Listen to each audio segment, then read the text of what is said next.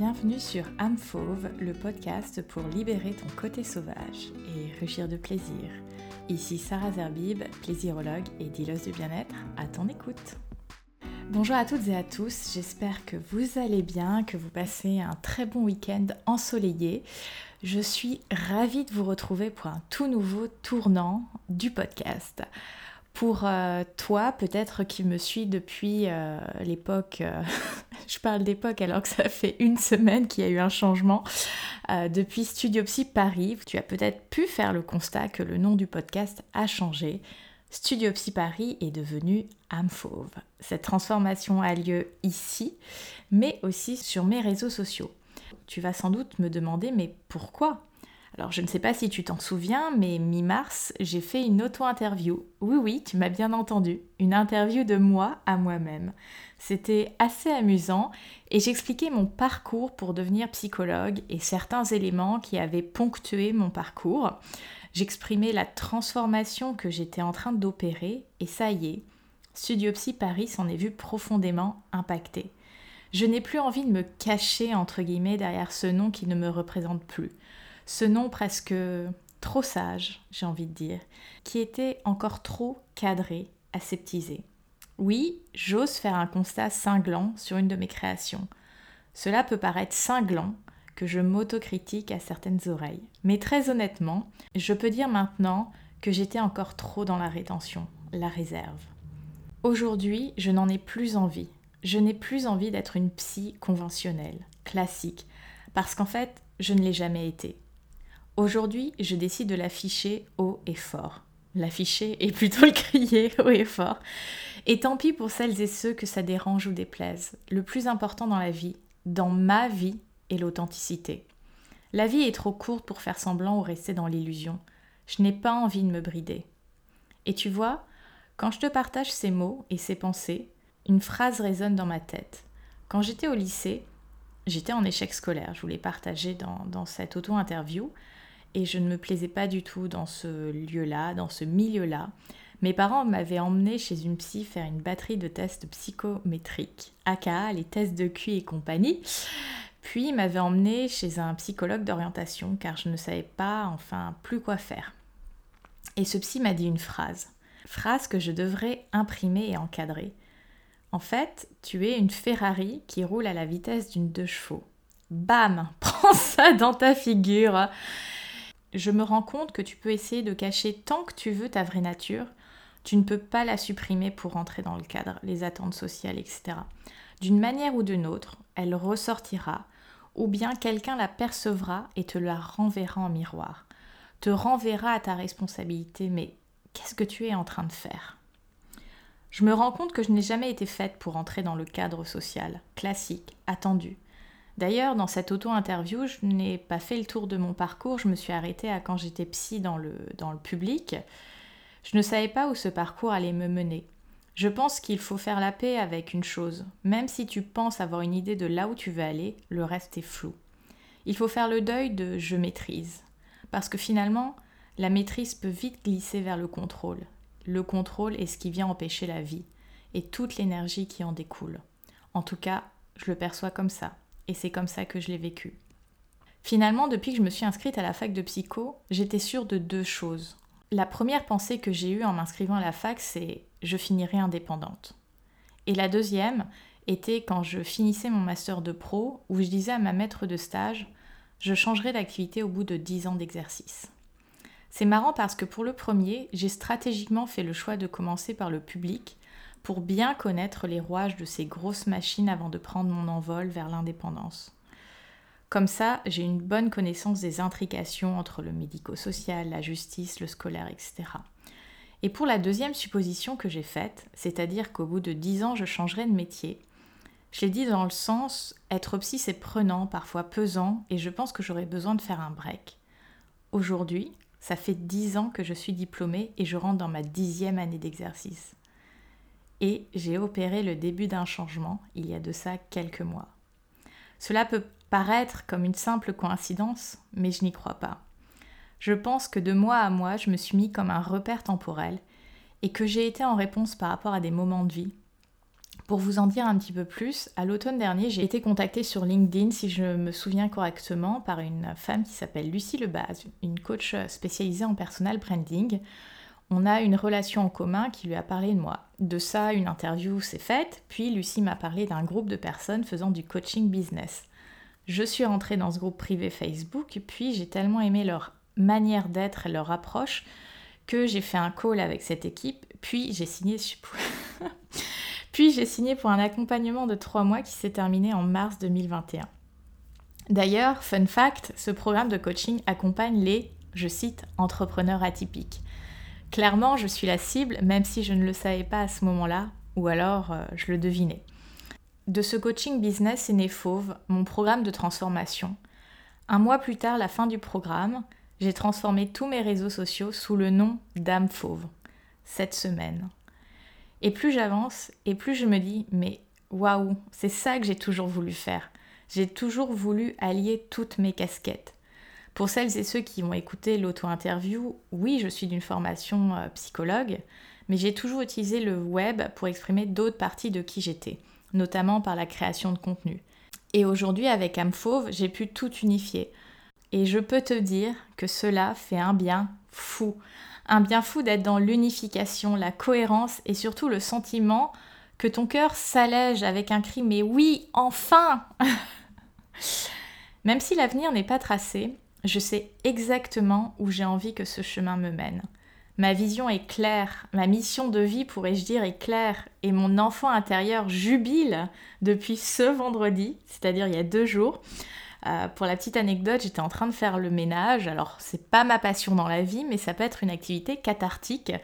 Cathartique, si tu ne connais pas ce mot-là, donc c'est un mot qu'on utilise généralement en psychologie, c'est un processus qui vise à, libérer quelque chose. Et c'est vraiment ce sentiment euh, de libération que j'ai eu en, faisant mon ménage. J'ai eu mon cerveau en ébullition avec des connexions qui se sont faites et qui m'ont ramené à une pensée que j'avais eue quand j'étais enfant. C'est assez incroyable, ces moments où tout, tout, tout fait sens. Incroyable, presque magique, j'ai envie de dire. Bref, voilà pour vous partager les étapes de cette transformation de Studio Psy Paris en âme fauve. Maintenant, tu vas sans doute me demander, avoir envie que je te parle d'âme fauve. En tout cas, je l'espère si tu écoutes ce podcast.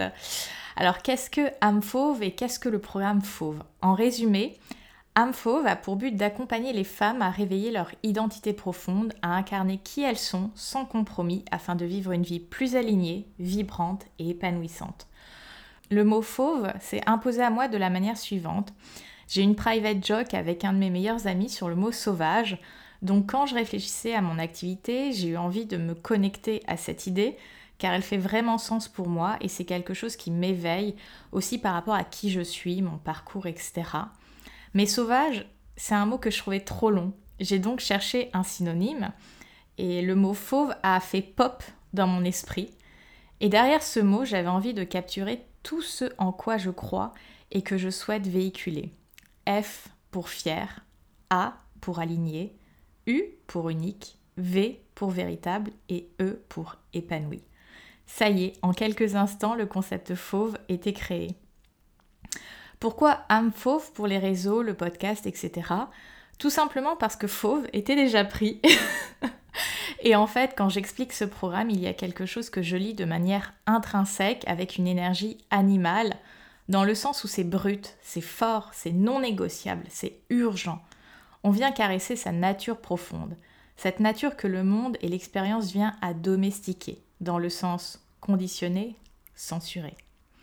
Mon coach m'a renvoyé à l'étymologie du mot animal, qui vient du latin animalis, animé, vivant, animal, et animalis venant lui-même de anima, donc avec le préfixe suffixe alis, anima signifiant air, souffle, âme. C'est intimement lié aux éléments du coup l'air, l'eau, la terre, au vivant tout simplement, à ce qui nous anime. Et c'est réellement ça ma mission, je réveille les âmes sauvages, mises en cage, qui se sont laissées apprivoiser. Je viens libérer le souffle, le mouvement pour que les personnes que j'accompagne puissent respirer à nouveau. En effet, lorsque nous sommes pris dans des expériences douloureuses, des souffrances, des symptômes, nous ne sommes pas dans le souffle de la vie. nous sommes en apnée avec tout un tas de systèmes qui tentent, tant bien que mal, de nous maintenir en vie. Ils nous maintiennent en vie. Nous sommes en sursis de vie, j'ai envie de te dire. En survie, mais pas dans la vie. J'aime voir cet accompagnement, ce programme fauve comme un processus. Il y a un avant, un pendant et un après fauve. Et l'après n'est qu'une ouverture, un champ de possibles, une terre fertile où mes clientes peuvent continuer à planter les graines pour faire fructifier leur jardin, le rendre abondant et à leur image, leur véritable image. C'est pour cela que le mot psychologue est un mot que je trouve réducteur pour moi aujourd'hui. Oui, je m'occupe de la psychologie de mes clientes, mais pas que. Je les accompagne sur trois niveaux. Un niveau intérieur, un niveau extérieur et un niveau environnemental. Pour vous parler à nouveau de Lucie, elle en est venue à me soumettre un mot, un nouveau nom de métier qu'elle a appelé plaisirologue. Ce mot plaisirologue peut être vite galvaudé d'une certaine manière, avec l'idée que derrière, il n'est question que d'hédonisme, en gros c'est YOLO, on fait tout pour kiffer et pas qu'un peu. Pour citer un artiste que j'aime beaucoup, Félix Radu, dans sa vidéo sur l'explication de l'expression carpe diem, d'ailleurs je vous mettrai le lien de la vidéo en, description, parce que je la trouve excellente comme toutes ces vidéos qui reprennent des expressions célèbres et, viennent à les vulgariser, à les expliquer. Donc là, je cite euh, Félix dans sa vidéo.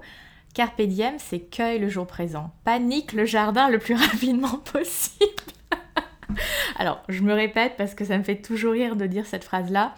Carpe diem, c'est cueille le jour présent, panique le jardin le plus rapidement possible. Comme le dit très bien Félix, Carpe diem est compris comme de l'hédonisme, qui est la philosophie de vie dont le but ultime c'est le plaisir. À l'inverse, Carpe diem, c'est vivre chaque jour. Et pas vivre chaque jour comme si c'était le dernier. Carpe diem, c'est donc le mot d'ordre de l'épicurisme. C'est le plaisir mesuré, équilibré.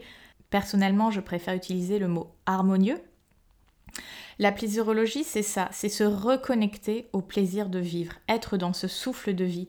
Et oui, je pense que cela peut s'apprendre et se transmettre. Pour moi, cette idée de plaisirologie est intimement liée aux cinq sens. L'ouïe, le goût, la vue, le toucher et l'odorat.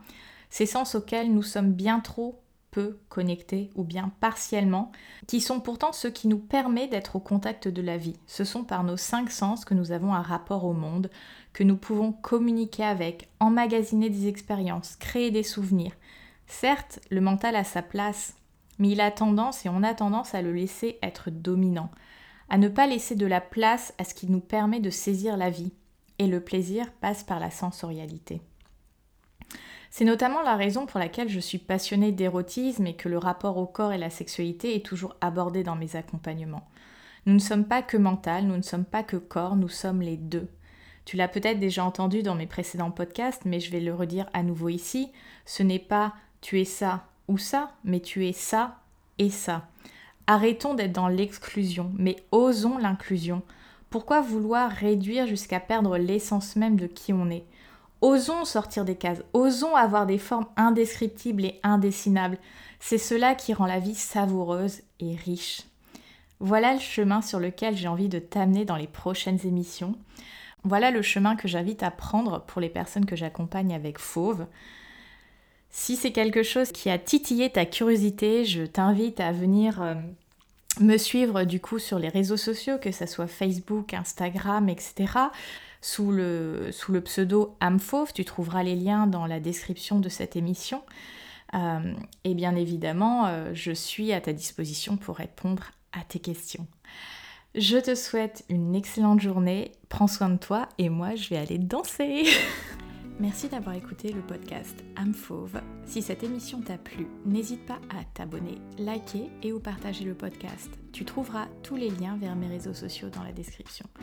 Si tu souhaites découvrir Âme je te laisse un lien d'un petit questionnaire Google Drive qui te permettra d'obtenir un e-book de démarrage autour de la philosophie fauve. À dans 15 jours pour un nouvel épisode.